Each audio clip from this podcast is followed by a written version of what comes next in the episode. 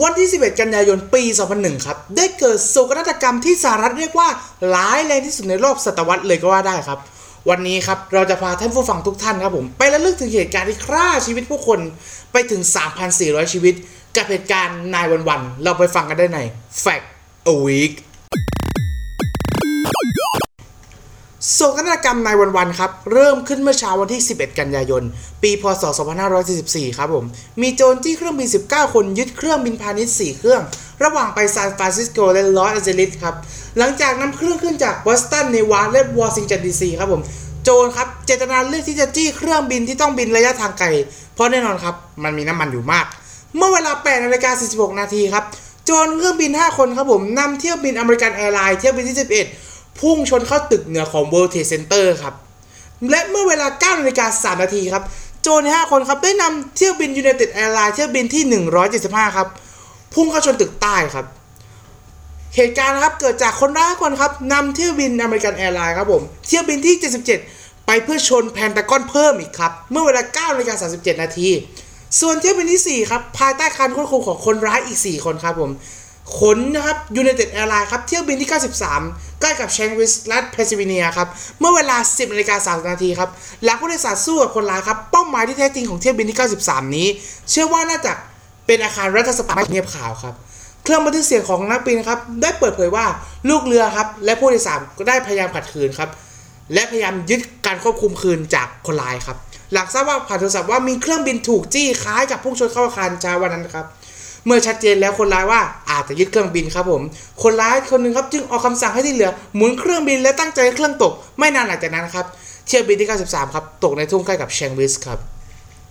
ผู้โดยสารบางคนครับใช้โทรศัพท์โดยใช้บริการ Airphone Cabin และโทรศัพท์เคลื่อนที่ครับให้รายละเอียดว่ามีคนร้ายที่เครื่องบินหลายคน บนเครื่องบินแต่ละเครื่องครับมีการใช้สเปรย์พิก แก๊สน้ำตา หรือสเปรย์พิกไทย และรายงานครับว่าบางคนเนี่ยก็ถูกแทงครับ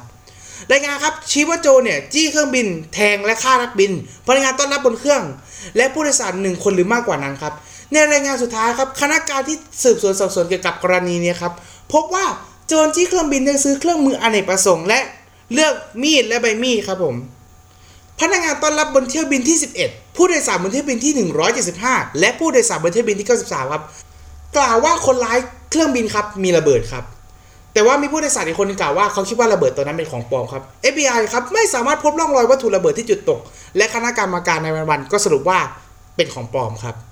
เมื่อเป็นที่ทราบแล้วว่าเที่ยวบินที่ 11 ถูกจี้ครับ เครื่องบิน F-15 สองลำครับเร่งรีบออกจากฐานป้องกันแห่งชาติอาอากาศยานโอทิสในรัฐแมสซาชูเซตส์ครับและขึ้นมาทางอากาศก่อนเวลา8นาฬิกา53 นาทีครับโดยบัญชาการป้องกันอากาศอเมริกาเหนือครับมีประกาศ 9 นาทีว่า เที่ยวบินที่11ถูกจี้เครื่องครับ แต่เพราะการสื่อสารที่เลวร้ายกับสำนักงานบริหารการบินแห่งชาติ จึงไม่ทราบว่าเครื่องบินลำนี้เนี่ยจะไปพุ่งชนกับอาคารครับ หลังจากอาคารคู่ครับถูกชนทั้งสองหลังแล้ว เครื่องบินขับไล่ครับเร่งรีบออกกันมามากขึ้นจากทัพอากาศแรงเลนะครับในรัฐเวอร์จิเนีย เมื่อเวลา9นาฬิกา30 นาที ต่อมาครับเมื่อเวลา 10นาฬิกา20 นาทีครับ มีคำสั่งให้ยิงอากาศยานพาณิชย์ลำใดก็ตามที่ชี้ว่าถูกจี้เครื่องครับ คำที่แจงเหล่านี้ไม่ได้ถ่ายทอดมาทันเวลาที่เครื่องบินขับไล่จะปฏิบัติการครับเครื่องบินขับไล่บางลำนำเครื่องสู่อากาศโดยไม่มีกระสุนจริง และทราบว่าการขัดขวางคนร้ายไม่ให้นำเครื่องบินชนเป้าหมายที่ตั้งใจไว้ครับ นักบินครับจึงจะต้องใช้วิธีการที่เด็ดขาดที่สุดคือนำเครื่องบินของตัวเองเนี่ยชนเข้ากับเครื่องบินพาณิชย์ครับและดีตัวออกจากเครื่องในช่วงสุดท้าย ในการสัมภาษณ์นักบินเครื่องบินขับไล่ที่ตอบสนองจากฐานป้องกัน แห่งชาติทางอากาศโอดิสนักบินคนหนึ่งกล่าวว่า จะมีใครเรียกเราว่าวีรบุรุษครับ หากเรายิงเครื่องบินทั้ง 4 ลำในวันที่ 11 กันยายนครับ อาคาร 3 หลังในกลุ่มอาคาร World Trade Center ครับถล่มลงมาเพราะความเสียหายทางโครงสร้างครับ และตึกก็ได้ถล่มเมื่อเวลา9นาฬิกา59 นาทีครับ หลังเพลิงลุกไหม้นานกว่า 50 นาที ซึ่งเกิดจาก United Airlines เที่ยวบินที่ 175 ครับพุ่งชนอาคารตึกเหนือก็ถล่มลงมาเมื่อเวลา 10นาฬิกา28 นาทีครับหลังเพลิงลุกไหม้นานกว่า 102 นาที เมื่อตึกเหนือถล่มครับเศษซากปรักหักพังตกลงมาโดยอาคาร7 World Trade Center ที่อยู่ใกล้เคียงทำให้อาคารเสียหายและเกิดเพลิงไหม้ครับ ไฟไหม้เหล่านี้ลุกไหม้นานหลายชั่วโมงครับ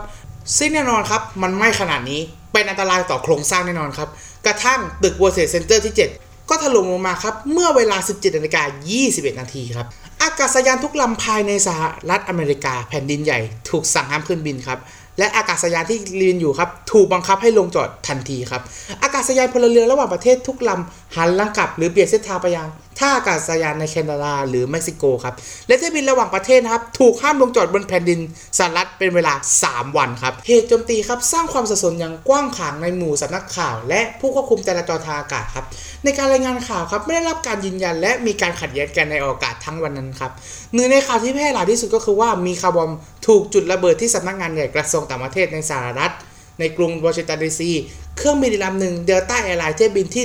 1989 ครับ ต้องสงสัยว่าถูกจี้เครื่อง แต่กลับกลายเป็นว่าไม่จริงครับ หลังเครื่องตอบรับผู้ควบคุมและลงจอดอย่างปลอดภัยในคลีฟแลนด์รัฐโฮไอโอครับ วินาศกรรมในครั้งนี้ครับ มันไม่ได้เกิดขึ้นณ World Trade Center ที่เรารู้จักเพียงอย่างเดียว แต่เกิดขึ้นที่อาคารเพนทากอนอีกด้วยครับอย่างที่ผมเล่าไปในช่วงต้น โดยมีการใช้เครื่องบินถึง 3 ลำครับในการก่อการ ซึ่งผู้ก่อการในครั้งนี้ได้เข้ายึดเพื่อบังคับให้พุ่งเข้าชนอาคารสำคัญ และยังมีเครื่องบินอีกลำหนึ่งที่ถูกปล้นด้วย แต่ไม่สามารถชนอาคารได้ครับ ทางนี้คาดว่ามีการขัดขืนจากลูกเรือ และผู้โดยสารทำให้เครื่องบินลำเก่าตกลงในเขตชนบทที่ชอมเมอร์เซตครับ เครื่องบินที่ถูกปล้นทั้ง 4 ลำครับ เป็นเครื่องบินโดยสาร Boeing โดยเป็นรุ่น Boeing 767ขีด200 ER กับจำนวน 2 ลำครับ จากอเมริกันแอร์ไลน์เที่ยวบินที่ 11 และ United Airlines เที่ยวบินที่ 175 อีก2ลำครับ เป็นรุ่นทั่วไปที่ไม่ได้มี ER ก็คือ 757-200 จากอเมริกันแอร์ไลน์เที่ยวบินที่ 77 และจาก United Airlines เที่ยวบินที่ 93 ครับ ทั้ง4ลำเป็นเที่ยวบินที่ข้ามจากฝั่งตะวันออกไปทางตะวันตกครับ ดังนั้นเนี่ยมันจึงมีการบรรทุกน้ำมันและเชื้อเพลิงไปเต็มที่ครับ เชื่อว่าครับการพังทลายของอาคารแฟด World Trade Center น่าจะเกิดมาจากปริมาณน้ำมันจำนวนมากที่บรรทุกอยู่ในเครื่องบินเหล่านั้นนั่นเองครับ ในขณะที่เกิดเหตุหายนะอยู่นี้ครับ ประธานาธิบดีจอร์จ W. บุชครับ ได้เดินทางจากฟลอริดากลับสู่วอชิงตัน และได้ออกแถลงการเป็นเหตุการณ์ครับ โดยขอให้ประชาชนครับร่วมกันสวดมนต์ให้กับผู้คราะห์ร้าย รวมทั้งยังประกาศว่า ผู้ที่จะทำในครั้งนี้ครับ ต้องชดใช้ในสิ่งที่ทำครับ ต่อมาครับมีรายงานว่าอาคารอื่น ๆ ในบริเวณนั้นได้พังทลายเหมือนครับ World Trade Center ครับประกอบด้วยอาคาร 7 หลังครับอย่างไรก็ตามครับ ภาพถ่ายจากดาวเทียมเขาแสดงให้เห็นว่าอาคาร 5 อาคารครับ ยังอยู่ครับ แต่เสียหายเป็นอย่างมากเช่นกันสำหรับจำนวนผู้เสียชีวิตครับ และบาดเจ็บยังไม่ทราบแน่นอน แต่พบศพแล้วกว่า 200 ศพ และยังสูญหายอีกประมาณ 6,000 คนครับ ซึ่งสถิตินี้บันทึกไว้วันที่ 20 กันยายน พศ 2544 ครับ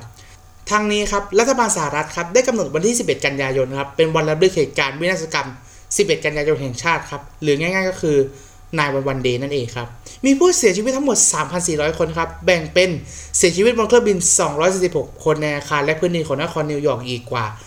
2,602 คนครับ และในอาคารเพนตากอนอีก 125 คน รวมถึงนักผจญเพลิงในนครนิวยอร์กครับ